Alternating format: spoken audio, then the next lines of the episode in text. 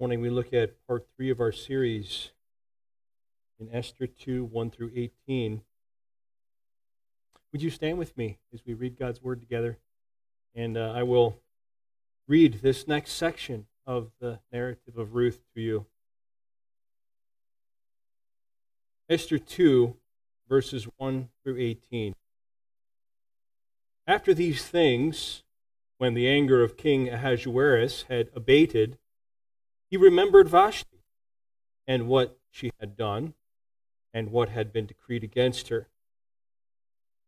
Then the king's young men who attended him said, Let beautiful young virgins be sought out for the king, and let the king appoint officers in all the provinces of his kingdom to gather all the beautiful young virgins to the harem in Susa the citadel, under custody of Hegai, the king's eunuch who is in charge of the women.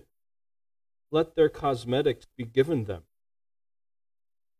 And let the young woman who pleases the king be queen instead of Vashti. Well, this pleased the king, and he did so. Now there was a Jew in Susa, the citadel, whose name was Mordecai, the son of Jair, the son of Shimei, son of Kish, a Benjamite who had been carried away from Jerusalem among the captives, carried away with Jeconiah, king of Judah, whom Nebuchadnezzar, king of Babylon, had carried away. He was bringing up Hadassah, that is, Esther, the daughter of his uncle, for she had neither father nor mother. The young woman had a beautiful figure and was lovely to look at.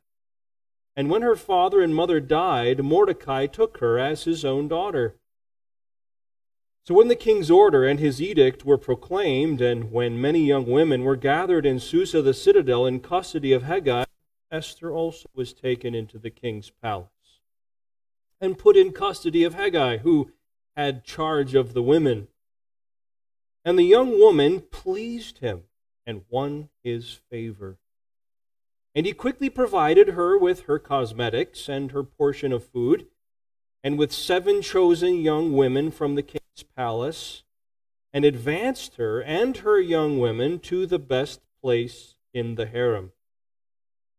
Esther had not made known her people or kindred, for Mordecai had commanded her not to make it known. And every day Mordecai walked in front of the court of the harem to learn how Esther was and what was happening to her. Now, when the turn came for each young woman to go into King Ahasuerus after being 12 months under the regulations for the women, since this was the regular period of their beautifying, six months with oil of myrrh and six months with spices and ointments for women, when the young woman went into the king in this way, she was given whatever she desired to take with her from the harem to the king's palace. In the evening, she would go in. In the morning, she would return to the second harem in custody of Shaashgaz, the king's eunuch, who was in charge of the concubines. This would not go into, or she would not go into the king again, unless the king delighted in her and she was summoned by name. When the turn came for Esther, the daughter of Abihail, the uncle of Mordecai, who had taken her as his own daughter, to go into the king, she asked for nothing except what Hegai, the king's eunuch who had charge of the women, advised. Now Esther was winning favor in the eyes of all who saw her. And when Esther was taken to King Ahasuerus into his royal palace in the tenth month, which is the month of Tebeth, in the seventh year of his reign, the king loved Esther more than all the other women, and she won grace and favor in his sight more than all the virgins, so that he set the royal crown on her head and made her queen instead of Vashti. Then the king gave a great feast for all his officials and servants. It was Esther's feast. He also granted a remission of taxes to the provinces and gave gifts with royal generosity. Let's pray.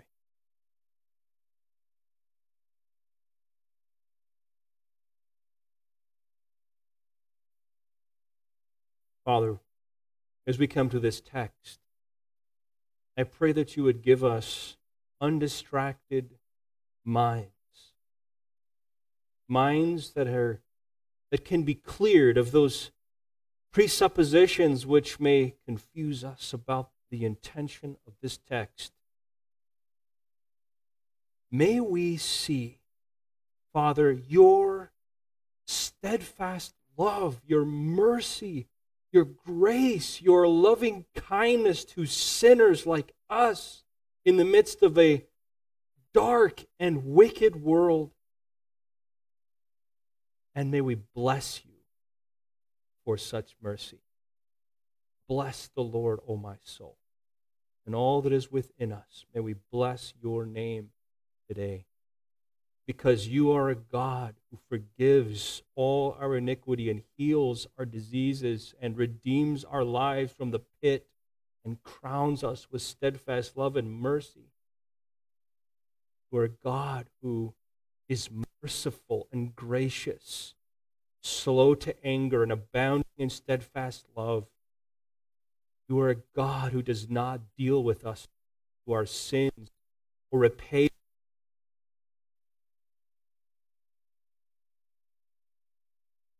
As high as the heavens are above the earth, so great is your steadfast love toward those who fear you. And that you have moved from us our transgressions as far as the east is from the west, and that you show us compassion. Compassion as a father to those who fear you. Father, may we see you in this glory today and be changed by it. We pray this in the name of Jesus, our Savior. Amen. Thank you. Please be seated. As we've said the last couple of weeks, the main idea of the book of Esther. We have said as this, you can see it in your outline in your in your notes there from the bulletin, see the glory of God as he providentially works redemptive reversal at the most dire moment for the sake of Christ and then learn to trust him wholeheartedly. I suppose we can say that in a little more simple and succinct way, maybe we could say it like this Watch God turn things around at the last and worst moment for the sake of Christ. Watch God turn things around. In the first half of the book of Esther, we mentioned last week that there is a layering of dangerous and threatening and discouraging, frankly, elements which add up to the dire moment in the life of the Jews that the book of Esther brings us to. Jews are God's chosen people from whom he promised to bring the blessing of Christ. And there are many times throughout the Old Testament where it looks like the people of God will be cut off. But it's not always because of a dangerous ruler that God's people are threatened. You know this from the stories of the Old Testament. Sometimes we wonder if God's promises will come short and be nullified, or his plans for his chosen people will fail because of their own sinfulness. How often does that come to the forefront throughout the Old Testament? Today, as we study chapter 2, the first 18 verses, you may be surprised at what contributes to the dire moment that we will come to in the life of these of God's chosen people. And again, surprised at how God providentially turns things around and weaves even human sinfulness into the fabric of his redemptive plan in Christ forever. I hope today will surprise you. And I hope it also will encourage you and give you great assurance in Christ as the people of God. So let's dive right in together. I want to walk through this story, and there's six points that will help guide us through the story. The first element that is leading us in this dangerous direction, number one, is Ahasuerus' depression. You notice in verse 1 that he was remembering things. He remembered Vashti. Well, there's some historic context that you need to be made aware of before we just look at this particular verse. Chapter 1, you'll remember, opens in the third year of Ahasuerus' reign. It's the year 483 BC. You see that in chapter 1 and verse 3. So the third year of his reign, year 483 BC. The feasts, remember, were to gain loyalty and support toward a military campaign against Greece. You remember, we talked about that last week. Now, this chapter, chapter 2, takes place in the seventh year of Ahasuerus' reign. Let your eyes go down to chapter 2 and verse 16. You can see there it refers to the very year, the seventh year of Ahasuerus' reign. Get back to the text there. Now, in the year is 479 BC. 479 BC. Did you know that between those two years of accounting here, the third year of Ahasuerus' reign, the seventh year of his reign, that he did go out and embark on that military prospective battle with Greece? You know how it turned out? It was a miserable failure. Very interesting. In 480 BC, he crossed the Hellespont into Europe with a large army. He was victorious at the Battle of Thermopylae. You remember that battle from history in high school, maybe, the Battle of Thermopylae, and Artemisium. And he captured and razed Athens. He even temporarily gained control of the mainland of Greece, north of the Isthmus of Corinth. Finally, Ahasuerus and the Persian navy was then defeated by Leonidas. Remember that name in Greek history? Leonidas and the Greco Spartan Navy at the Battle of Salamis. You probably remember that name way back in your memory somewhere as well. He was defeated. This was one of the largest naval battles of the ancient world. Ahasuerus, or Xerxes, was defeated. His battle was the beginning of the political military momentum that led to Greece actually becoming independent from Persian rule. And that defeat depleted Ahasuerus' treasuries. Remember how he was showing off all of his wealth in chapter 1, gaining loyalty. Well, that, that military defeat did a great deal to deplete his wealth. And Ahasuerus, Ahasuerus was discredited in the eyes of his subjects for this defeat.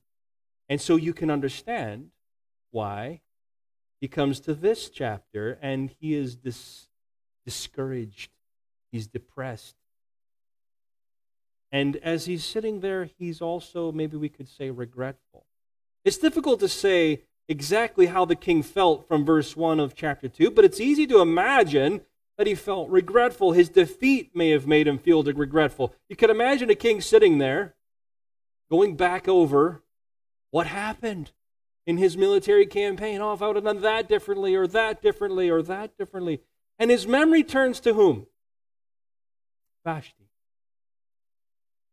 What she had done, what had been decreed against her, and I suspect maybe that made him feel regretful, particularly because of the response of his counselors around him. What do they suggest? Hey, let's find you another wife, shall we? Hmm. His memory of Vashti, was maybe tormenting him. Just as he may have wished to retrace some of his military activities, maybe he wished to retrace some of his words and actions with Vashti. Now think about that. Where is God going with all this? Even in all of this, God was providentially at work for the good of his people and the sake of Christ. Follow the story as we keep going. As you could expect, a depressed, depraved king as he was, Ahasuerus turned to immorality to escape his memories and feelings and to gratify his sensual desires. In fact, the Greek historian Herodotus, you'll hear me refer to him from time to time throughout this, this story. The Greek historian, he wrote that the king's life following this great defeat between chapters 1 and 2 was filled with sensual overindulgence. History makes note of that for this very king. So, number two, Ahasuerus' immorality. We read about this in verses 2 through 4. The king's young men suggest, let's beautiful young women be sought out for the king, and so on. And of course, verse 4 ends with, this pleased the king, and he did so. So, letter A in your notes, he planned to expand the harem. His attending young men, counselors, nobles, have a new bright idea to lift the king's spirits from his less than happy memories. A beauty contest, as it were, is what is about to happen. To expand his harem, to find a queen. The plan is to choose officers in every province to seek out and gather beautiful women, beautiful young virgins in particular, as the text says. Bring them to the citadel in Susa, his castle. Place them under the care of Hegai, one of the king's eunuchs who is in charge of all of the king's women. And let them have, notice later on in the text, one solid year of cosmetic treatment. Kind of ridiculous. So he planned to expand the harem. And how does he do it? Not in an upright way. Letter B in your outline, he planned to replace the queen. So after a year of cosmetic preparation, whichever young virgin brings the most pleasure to the king will be the queen instead of Vashti. This plan pleased the king and it was set in motion. I mean, as you think through all of this and see it in its reality, doesn't it come across to you as rather outrageous, certainly immoral, incredibly selfish? And we'll see more of that as we go. In fact, this was not even the typical way Persian queens were chosen. Persian kings would typically have concubines, yes, young women who would come to the king's bed as virgins and then for the remainder of their lives be part of his harem, living in his palace, waiting to be called upon for his desires if ever he did call upon them, which we also saw in the text. You'll notice the change of words from young virgin to concubines. Some of them were cared for, but very lonely for the rest of their lives. Persian kings would also have one or more wives, not only for the purpose of pleasure, but also procreation for descendants. And these women would typically be chosen from noble families, close official of the king, their family. But what Ahasuerus sets in motion is even astonishing in terms of the other Persian kings. It is again another demonstration of this king's power, his depravity, his wickedness, his dangerousness, his selfishness. In fact, Herodotus indicates that everything and everyone was at the disposal of the kings of Persia, whether even young boys were gathered and castrated to serve the king's eunuchs. You notice how many times the word eunuch is referred to in this chapter. Who were those? Young boys gathered and committed the rest of their lives to the service of the king. Young women chosen and gathered into king's harem for the rest of their lives. Everything and everyone was controlled by the power of the king for his pleasure. That's the life Ahasuerus has lived. Herodotus also tells us that Ahasuerus' immorality and sensual overindulgence is what actually led to his death. Do you know how Ahasuerus died? Not surprising. He pursued immoral relationships with the wives of his own officials and then was assassinated in his own bedroom. But even in the midst of all of this human sinfulness, is God's providence stopped? No, it's unfolding. God is still at work for the good of his people and the sake of Christ and his coming and all of the redemptive plans that he has made in Christ forever. Now, here's where the story comes a little more to our own home and our own hearts. It's not only Ahasuerus' issues through which God works to redeem his people, even God uses the sin struggles of his own children to unfold his providential plan. Number three, Let's look at Mordecai's worldliness. This is in verses 5 and 6. Now, verse 5 makes it extremely clear what Mordecai's identity is. He was what? He was a Jew. Letter A, he was a Jew. Mordecai's Jewish descent is highlighted by giving his family lineage. Son of Jair, son of Shimei, son of Kish, a Benjaminite. Mordecai is a Jew, and he is part of a clear family lineage of one of the sons of Jacob. Mordecai is of the tribe of Benjamin. Mordecai shares a common ancestry even with King Saul. Remember, King Saul was of this tribe and had an ancestor called what? Kish as well. You look at it in 1 Samuel, which is something we'll need to remember later in the story. So he is a Jew, but also, letter B, his family had been exiled. Now, this is important for us to understand a little bit of the timing of the Jewish exile in this story. It's very important to understand what's going on here. His family had been exiled. Mordecai's family was exiled with Jeconiah. You notice that here in verse 6. He'd been carried away from Jerusalem among the captives, carried away with Jeconiah, the king of Judah, and at the hand of Nebuchadnezzar, the king. Jeconiah was also known as Jehoiakim. Remember that name? You're probably more familiar with that name the king of Judah, who was exiled by Nebuchadnezzar. Mordecai's entire life so far, then, has been lived where? In exile. He's a child of the exile. He's an exiled Jew. He lives in Susa, attending to the citadel of the king as you wear. Now, there's something very important we need to recognize and consider. Mordecai is a Jew who is living in Susa after, notice this, after the return of the Jews from exile. Now, that is extremely important. We might say it this way, as one of the uh, commentators did Susa was his address, but it was not his home.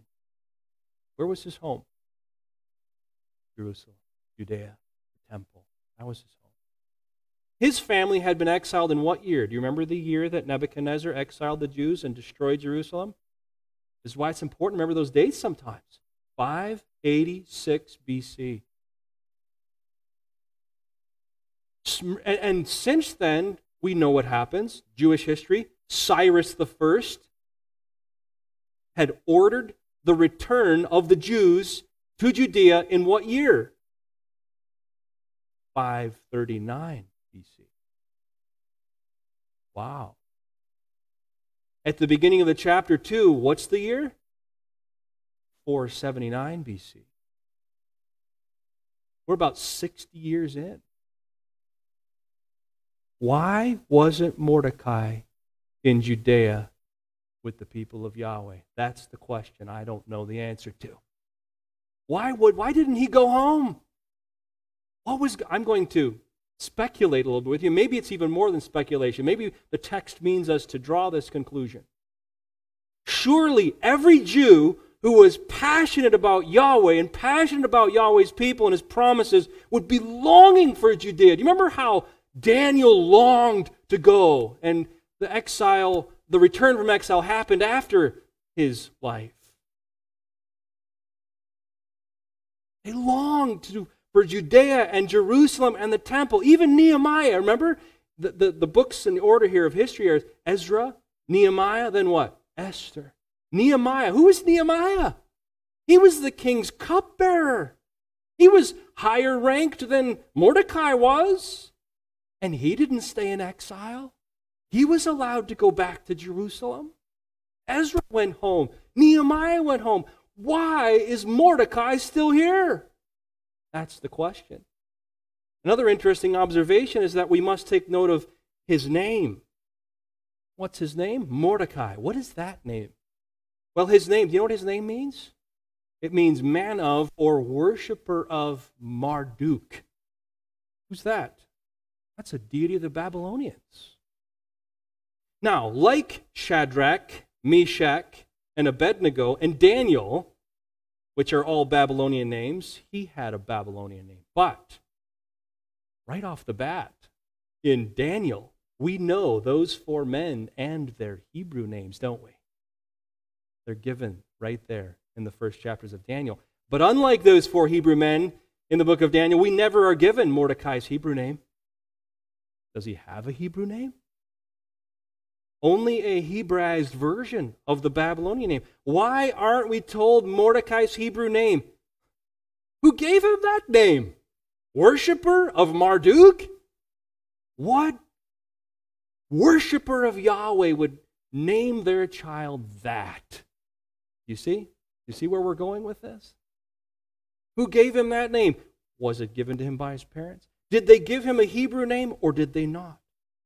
Or maybe the narrator of Esther is showing us that he was afraid or ashamed to refer to his Hebrew name and reveal his true identity, his true God, and his true people. Maybe that's who Mordecai was. Why did Mordecai tell Esther not to make known her people or her kindred? Did you see that in verse 10 and 11? Don't tell anybody who you are. Don't tell anybody who your people are. Keep it quiet, Esther. As we meditate on these observations, there are some important ideas that I think we need to keep in mind. The author of Esther does not tell us the motives of these characters that we're watching. He doesn't tell us the motives that lie behind their words and actions. We're left to think about it for ourselves. Neither does the author of Esther weave moral judgments about their motives or their words and their actions. You ever notice that? You come to these different texts, and you're like, I don't remember this being in Esther. Was this right or is it wrong? What should they have done? What would I have done? That's exactly how we're to respond to the letter, to the book of Esther the author, capital A, leaves it a little bit ambiguous for us so we can think through it for ourselves. The author's silence on these moral judgments is not accidental. If we believe anything about divine inspiration, we know that every word is breathed by God, and just as God intended it, there it is for us, full of purpose. This intentional moral silence directs our attention to the main point of Esther. And it helps us to avoid making any of these characters a moral example to follow. It helps us to see the glory of God and His providence and His saving promises in spite of these messy situations that we read about. As I look at chapter 2, I'm not thinking, are you? Wow, Mordecai is someone to be like. Esther is a woman I want to be like. That's not what we're thinking anymore, is it? Now we're questioning all of this, and we're supposed to. And we're supposed to think instead, how is God going to work all this out? All this mess, and still accomplish his plans and keep his promises. That's what we're supposed to be thinking, and that's the point of Esther. With that being said, I believe we can conclude that Mordecai was struggling to live in a pagan world as an ambassador of Yahweh and as a citizen of the kingdom of Yahweh without loving the world and the things of the world. Do we ever struggle with such things? Of course we do. Now this story becomes closer to home. It seems that both he and Esther were assimilating easily into the darkness of the world of Susa, not standing out as light in the world. They were holding back from identifying themselves as worshippers of Yahweh and courageously identifying themselves with the people of God. And that conclusion seems particularly valid when you read a text such as Jeremiah 29, 1 through 14. Would you turn there with me? Jeremiah 29. Jeremiah was a prophet who preached in between the events of exile. Some of them had already gone, some of them were still there, and he was preaching to the Jews who were being exiled. Now, this is one of those texts, and we come across many of these. Jeremiah, how many of you have heard of Jeremiah 29 11? and you've seen it written all over religious cards and all kinds of stuff. This is one of those texts that has been taken and more money's been made off of it in the Christian community than maybe any other verse. I'll read the verse for you and then we'll then we'll read the whole text. 29:11 For I know the plans I have for you declares the Lord plans for welfare not for evil to give you a future and a hope. Boy that that verse has fueled the health, wealth and prosperity gospel like maybe no other verse in the Bible. Now let's see what God is intending by this verse, shall we? Jeremiah 29 verse 1. These are the words of the letter that Jeremiah the prophet sent from Jerusalem to the surviving elders of the exiles, and to the priests, the prophets, and all the people, whom Nebuchadnezzar had taken into exile from Jerusalem to Babylon. This was after King Jeconiah and the queen mother, the eunuchs of the officials of Judah and Jerusalem, the craftsmen and the metal workers, and departed, had departed from Jerusalem. The letter was sent by the hand of Elasha, Elasa, the son of Shaphan, and Gemariah, the son of Hilkiah, whom Zedekiah, king of Judah, sent to Babylon to, ne- to Nebuchadnezzar, king of Babylon. It said, Thus says the Lord of hosts, the God of Israel. To all the exiles whom I have sent into exile from Jerusalem to Babylon, this is God's word to the exiles. Catch, catch the passion of all of these words and the, and the heart of it all that God is giving to his people. Build houses and live in them, plant gardens and eat their produce. Take wives and have sons and daughters. Take wives for your sons and give your daughters in marriage that they may bear sons and daughters. Multiply there and do not decrease. But seek the welfare of the I have sent you into exile, and pray to the Lord on its behalf, for it is welfare you will find. It is, it is in its welfare you will find your wealth. For thus says the Lord of hosts, the God of Israel, do not let your prophets and your diviners who are among you deceive you, and do not listen to the dreams that they dream, for it is a lie that they are prophesying to you in my name. I did not send them, declares the Lord. Listen carefully.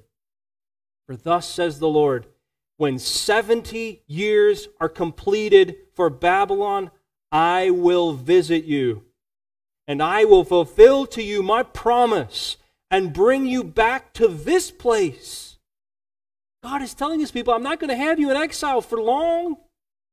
I'm going to bring you home. I'm going to bring you back to Judea, to Jerusalem. The temple's going to be rebuilt. The walls are going to be rebuilt. For I know the plans I have for you, declares the Lord plans for welfare, not for evil, to give you a future and a hope. Then you will call upon me and come and pray to me, and I will, be, I will hear you. You will seek me and find me when you seek with, your, with all your heart. I will be found by you, declares the Lord. I will restore your fortunes. I will gather you from all the nations and all the places where I have driven you, declares the Lord, and I will bring you back to the place from which I sent you into exile. Now think about how a person of God, a worshiper of Yah, would feel about that text. That's why Daniel would open his window and pray every day, three times a day. God, fulfill your promises, bring us home every day. Now, what's wrong with Mordecai here? do you see what do you see where we're going here? The, the Israelite person in exile would long to be brought home to the place of the temple and the presence of God. Yes, be, build, live, plant, eat, and so on. But bring us home. And he says, God says, I will gather you, I will bring you back. How does this help us to understand Mordecai's character? Yes, Mordecai was seeking the welfare of the city of Susa and its king. The story will clearly demonstrate that, particularly in the next, very next section. But was his heart set on the things that God's heart was set on? It doesn't seem so. He's still here, 60 years after the return from exile. 60 years after Cyrus had given the word for the Jews to return. And it seems he had taught Esther to live the same kind of worldly, compromising life. So, letter C, he should have returned to Judea. And letter D, he stayed in Susa. Maybe Mordecai is afraid of what might happen if they identify with Yahweh and his people. Even though the recent kings of, of Persia had been very accommodating to the Jewish people, as history shows. Maybe Mordecai doesn't want to give up or lose all that he seems to be enjoying in the wealth of, in the wealth of, of Susa. It wasn't easy for those exiles going home at first, was it? They had to give up an awful lot of worldly possessions and comforts to go home. To Mordecai, it seems it's more desirable to identify with the world than to identify with Yahweh, his people, and his promises, and wholeheartedly trust God for the outcome.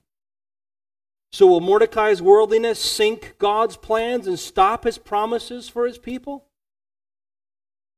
No. Even in the midst of this, God will providentially work for the good of his people and the sake of Christ. Number four, Esther's background. Four very important facts that we need to learn about Esther in this one verse, seven. I'll just hurry through these. First, she was Hadassah.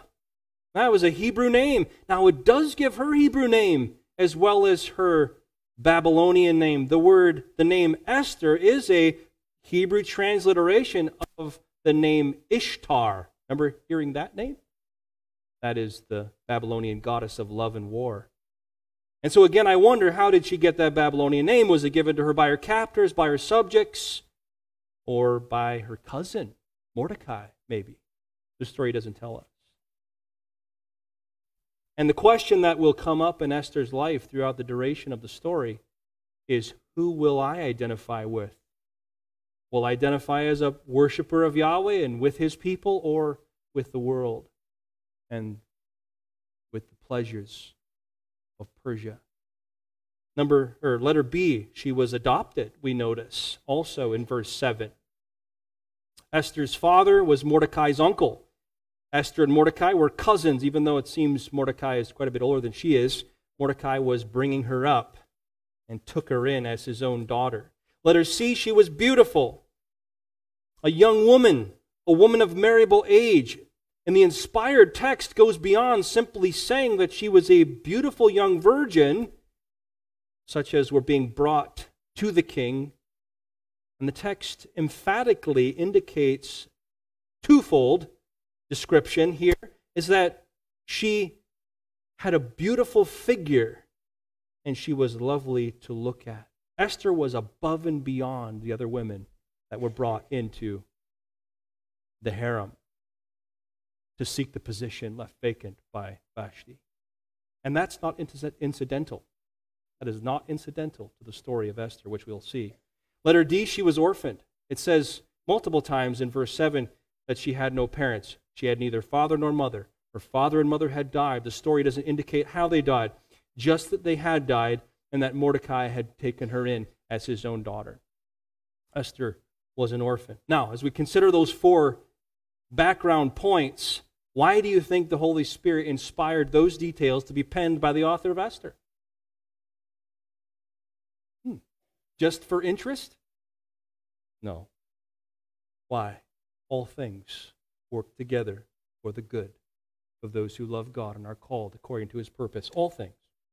Esther's adoption to Mordecai, a man who sat at the king's gate, matters in God's plans, doesn't it?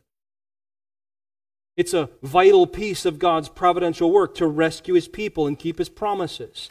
Esther's beauty is an important piece of God's unfolding plan. And indeed, he is her creator, is he not?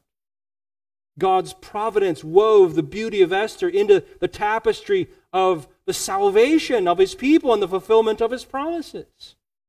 Even the death of Esther's parents and all the accompanying pain and sorrow that likely accompanied such a trauma was part of the means of positioning Esther in the right place so that she may be used at the right time by God's perfect providence. Isn't that amazing to think about? Verse 7 Esther's background and how God providentially uses her to accomplish his purpose. The story of Esther powerfully teaches us that there's nothing so insignificant or too sinful, even, or too common, or too sorrowful, or so threatening that it cannot be used by God to forward his saving purposes for his people and fulfill his promises in Christ. Number five, Esther's compromise. This is the large section of the text in verses 8 through 14, where we've already read and we get some of the detail of how Esther was cared for and prepared for King Ahasuerus. I'm not going to reread this section. Let me just walk through it quickly with you. As we come to that section, I want us to think very carefully about it, though. We notice in verse 8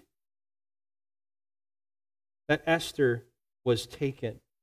Esther also was taken into the king's palace. Now, it's hard to know exactly what that verb means. It's passive. Was she forced into this? Some commentators take that position. Was she chosen and didn't refuse? Some take that position. The verb leaves it ambiguous.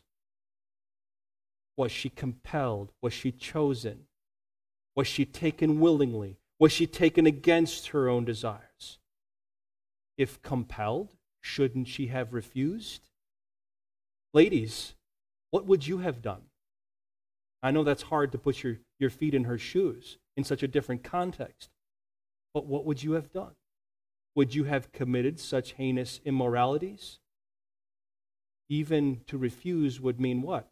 Possibly the loss of life? How would you have worked through that? A difficult decision indeed. The Torah was clear, though, about God's will on intermarrying with pagan and adulterous relationships, was it not? Absolutely clear. Esther pleased Hegai, the text says. The young, the young woman pleased him and won his favor. Apparently, she's not resisting it, this. You see? She's not dragging her feet. She's not impassioned about this. She's actually excelling. She is aiming to please. She is going with the program. Esther was provided cosmetics and food. No resistance here, only assimilation into all the Persian world had to offer. The best of food, oils, perfumes, etc., in preparation for what? We all know where the text leads. Esther was advanced, the text says. Verse 9. She was advanced. She was excelling. She was not resisting. Esther had not made known her people. Even still, it says that she had not told anybody who she was or who she worshiped or which people she belonged to. And indeed, Esther would have her turn with the king, as the text says.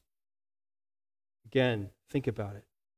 What would you have done if you were in her sandals? Men, what would you have done if you were in the place of Mordecai? Notice in verse 11, every day Mordecai walked in front of the court of the harem to learn how Esther was and what was happening to her. He's not trying to stop this either. He's observing, he's watching quietly.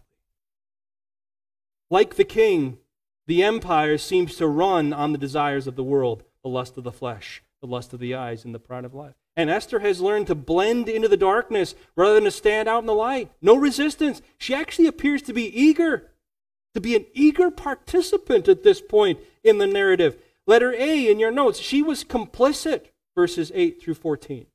She willingly assimilated herself into the worldly, sensual life and pursuits of the other Persian women. And letter B, she was covert. She was unwilling to be known as a woman of Yahweh and identify with the people of Yahweh and their pursuits of the eternal promises of God. So we come back to the question Will Esther's compromise sink God's plans? and stop his promises for his people, even in the midst of her compromise, God was still providentially at work for the good of his people and the sake of Christ. Our final point this morning, number six, Esther's appointment. We come to this conclusion of this movement of the story of Esther. And as Esther continued her eager compliance, what happens? Letter A Esther was favored, verse 15 says. She was favored. When time came for Esther and the daughter of Abihail, the, the uncle of Mordecai, who had taken her as his own daughter, to go into the king, She asked for nothing except what Hegai, the king's eunuch who had charge of the women, advised. Now, please understand, there's no confusion here. If you look back here, um, verse 14 explains clearly what Esther is about to do. In the evening, she would go in. In the morning, she would return the second, uh, to the second harem of the custody, the king's eunuch here, who was in charge of now the concubines. The question is, is she would spend the night with the king, and would she please him or not? That's what's happening here in this text. So how will Esther do? She was favored, letter A, letter A. This is a Jewish woman. That's what's so surprising about this. Again, it talks a little bit about her, her Jewish ancestry. She was the daughter of who? And who was uncle? And what is she doing? This is actually quite shocking, isn't it? And that's the point. She asked to take nothing except what Hegai advised. Now, they would ask each woman, What do you want to take with you? You, you need to impress the king. What do you want to take with you? And this seems to be another indication of her compliance. She's willing. She's willing. She's not self willed. She's, I'll take whatever you think I should take. And at this point in the story, she is something of an antithesis to Vashti. While at least equally beautiful, if not more so, Esther, unlike Vashti, is willing to please the king. What then would be the outcome of a willing, beautiful woman who was prepared, who had prepared herself for a year for her turn with the king? She was winning favor in the eyes of all who saw her. Now, is that a good thing in this context? I think not. That's interesting how, how things have been turned around in our minds, aren't they? She was winning the favor of whom? She had won the favor of the sensually driven Persian world. Let her be, Esther was loved. There's no allegory or illusion about what happened in these verses. There's a people, Esther, and the king, Ahasuerus. There's a place, royal palace. There's the month, the tenth month, which is the month of Tebeth, in the seventh year of his reign. The king loved her. She pleased him, and he loved her more than all the other women. She won grace and favor in his eyes more than all the virgins. And for that reason, what does Ahasuerus do? Let her see. Esther was made queen. He set the crown on her head. He made her queen instead of Vashti. Ahasuerus is absolutely infatuated with her. And therefore, finally, verse 18, she was celebrated. Ahasuerus gives another great feast for all his officials and servants. He calls it Esther's feast. It was Esther's feast. Since he's feeling so good now, he even granted a remission of taxes to the province, provinces.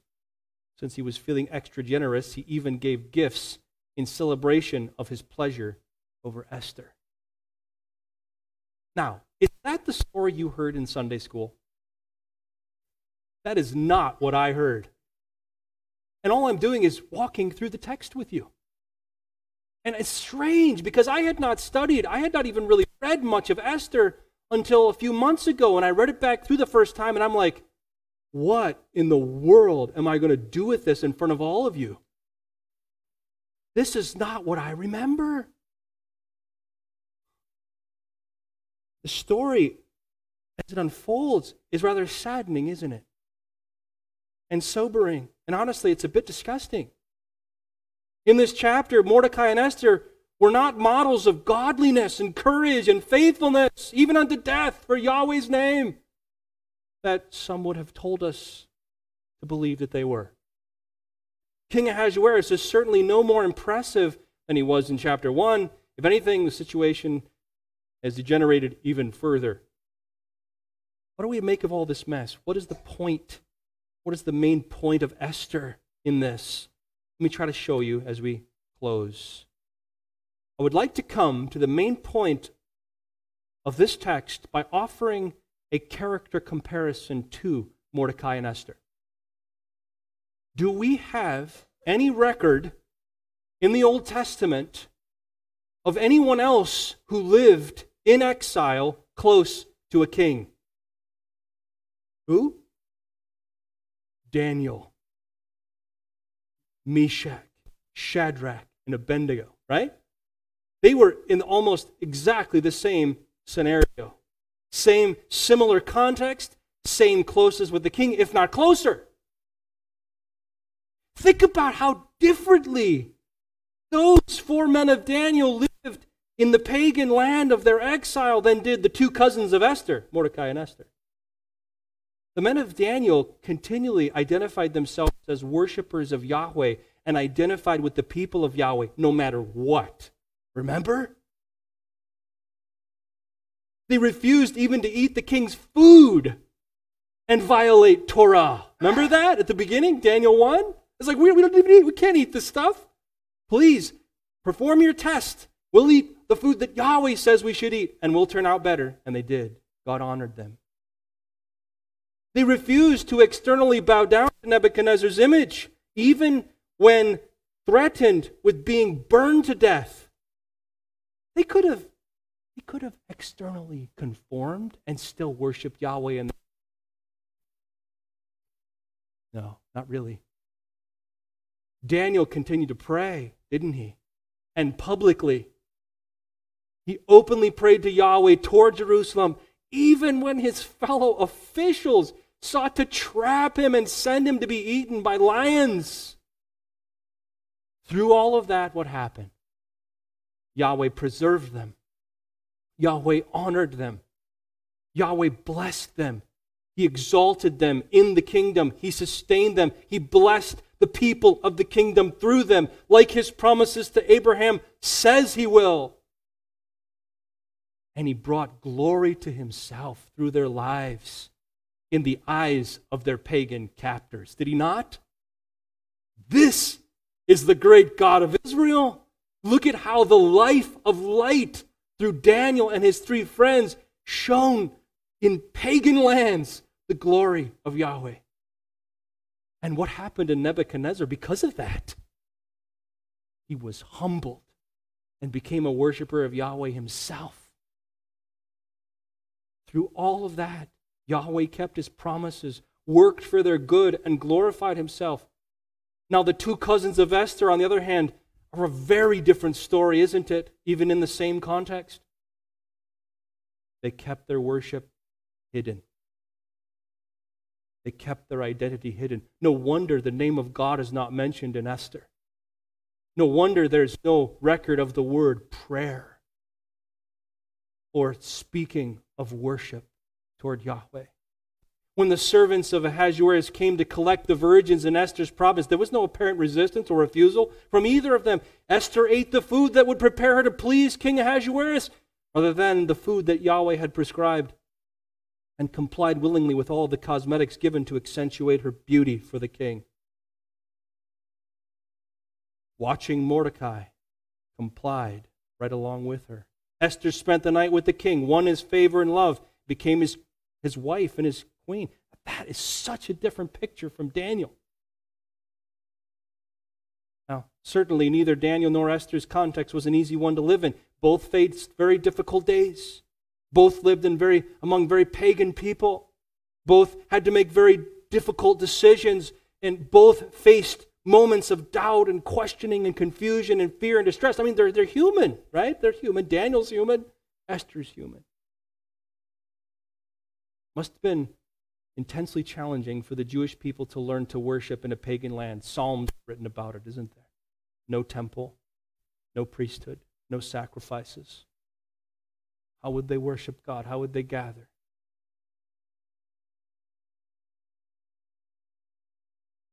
Daniel and his men seemed to do well by God's grace. Mordecai and Esther at this point seem to have already folded under the pressure and made some very bad decisions and disobeyed the word of God in order to conform to the pagan Persian world.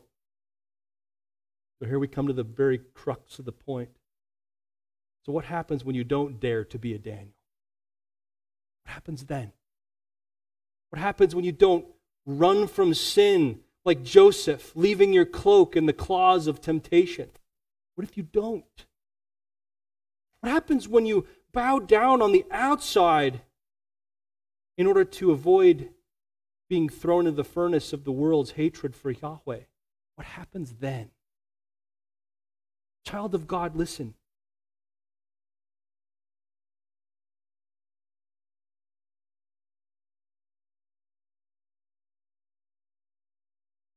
When you lapse into worldliness and compromise and sin as a child of God, will God's promises be null and void for you? No. That's the point of Esther. Will God's saving plans for you now and in eternity be abandoned by Him? Will God's loving purposes for you as His child be forfeited? How did God deal with children like Mordecai and Esther? He still loved them with a steadfast love, even when they loved the world. He still was faithful to them when they were unfaithful to him. He didn't he still did them great good, even when they sinned against him. And in his kind and gracious providence, he even redeemed their foolishness by mercifully and providentially weaving it into his plan to rescue his people and fulfill all of his promises and plans for and through our Savior, the Lord Jesus Christ. Now, that is amazing, isn't it? That's why we sing Amazing Grace. Yeah? And why? Why would God treat Mordecai and Esther and us with such mercy and kindness? It is all because of Christ. It is because, like Psalm 103.10 says, He doesn't deal with us according to our sins or repay us according to our iniquities. You see, he dealt with Christ according to our sins because he laid our sins on Christ and Esther's and Mordecai's. He repaid Christ according to our iniquities on the cross, and he deals with us according to Christ's sinless obedience. As if we were as obedient as Christ. He repays us according to Christ's perfection with everlasting life and love. Therefore, he will keep his promises to us and complete his saving plans for us, not because of our performance, but because of Christ's. That's why Philippians 1 6 says, He who began a good work in you, bring it to completion at the day of Christ. Is that because of us or Christ? It's because of Christ. And for Christ's sake, He can even weave our worldliness, our compromise, even our sin, no matter how great it is, into His plan to advance His kingdom and his, exalt His Son. That's what He will do with Esther and Mordecai in this story. Can you fathom such a mercy and kindness? It's unthinkable. Can you understand such powerful, wise, masterful, and gracious providence? I can't get my mind around it. Can you comprehend such love and faithfulness? So, brothers and sisters in Christ, what ought to be our response to such a God of steadfast love and faithfulness? Should we run freely into more worldliness and com- compromise and sin and cowardice, since His grace will continue to surpass all of our sin. We read and sang of this this morning. Indeed, not. Right? Indeed, not. Such mercy and grace turns the heart of God's child to Himself and away from their sin. Doesn't it do that for you? When you think about this, it doesn't say, well, now let, let my sin abound because grace will superabound. No, no, it says, Amazing grace. Let me sing of Christ for all of my life and into eternity forever. Right? That's, that's what it does to the heart that's been touched by such grace.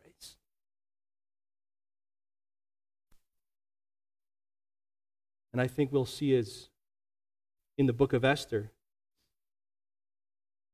that this grace ought to humbly lead us to repentance and run to Christ for his cleansing. Your sin is not too great.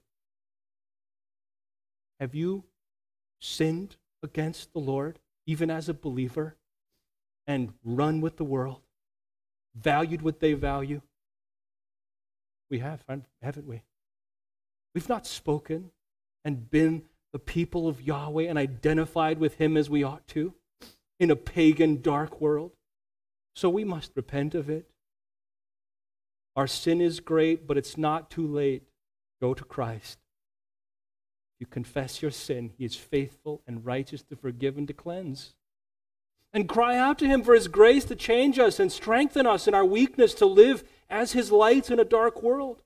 To plead with Him to keep us from assimilating into that darkness because of fear and earthly desire and, or laziness.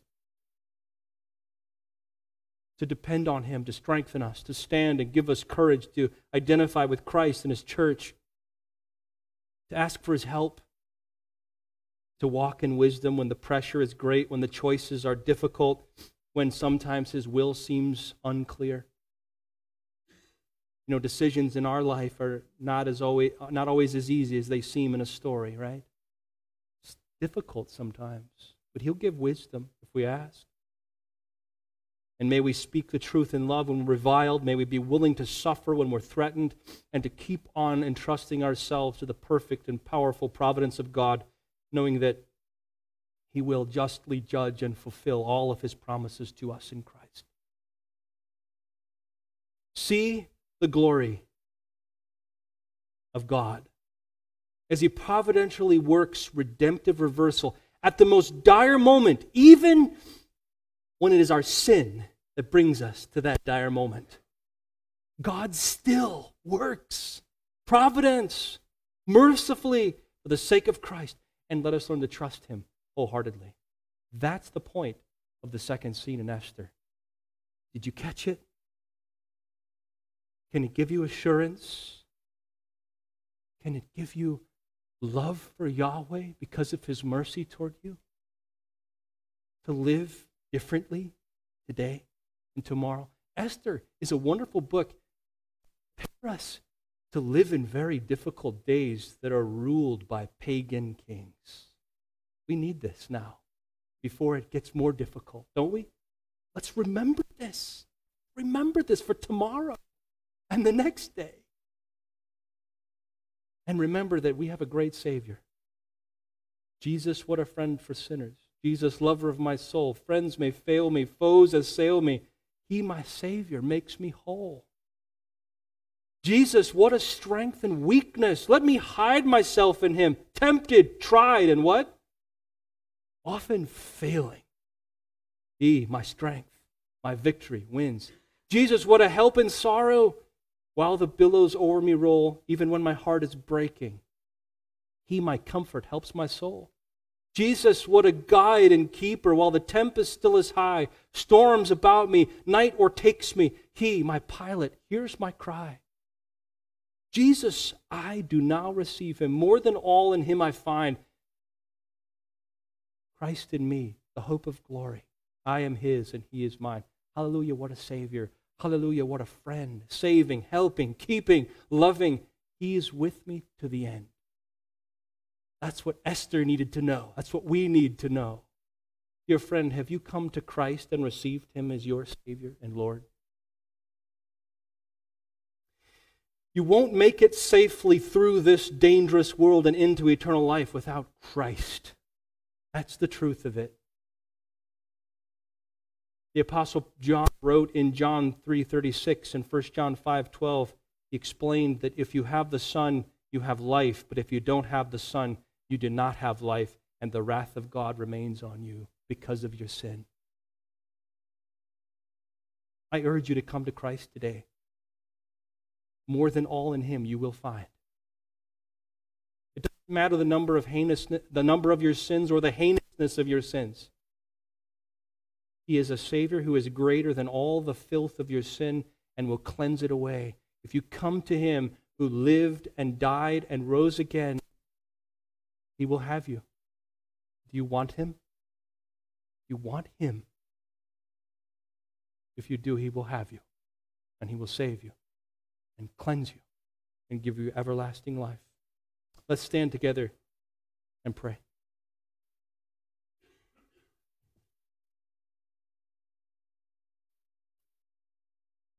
Father,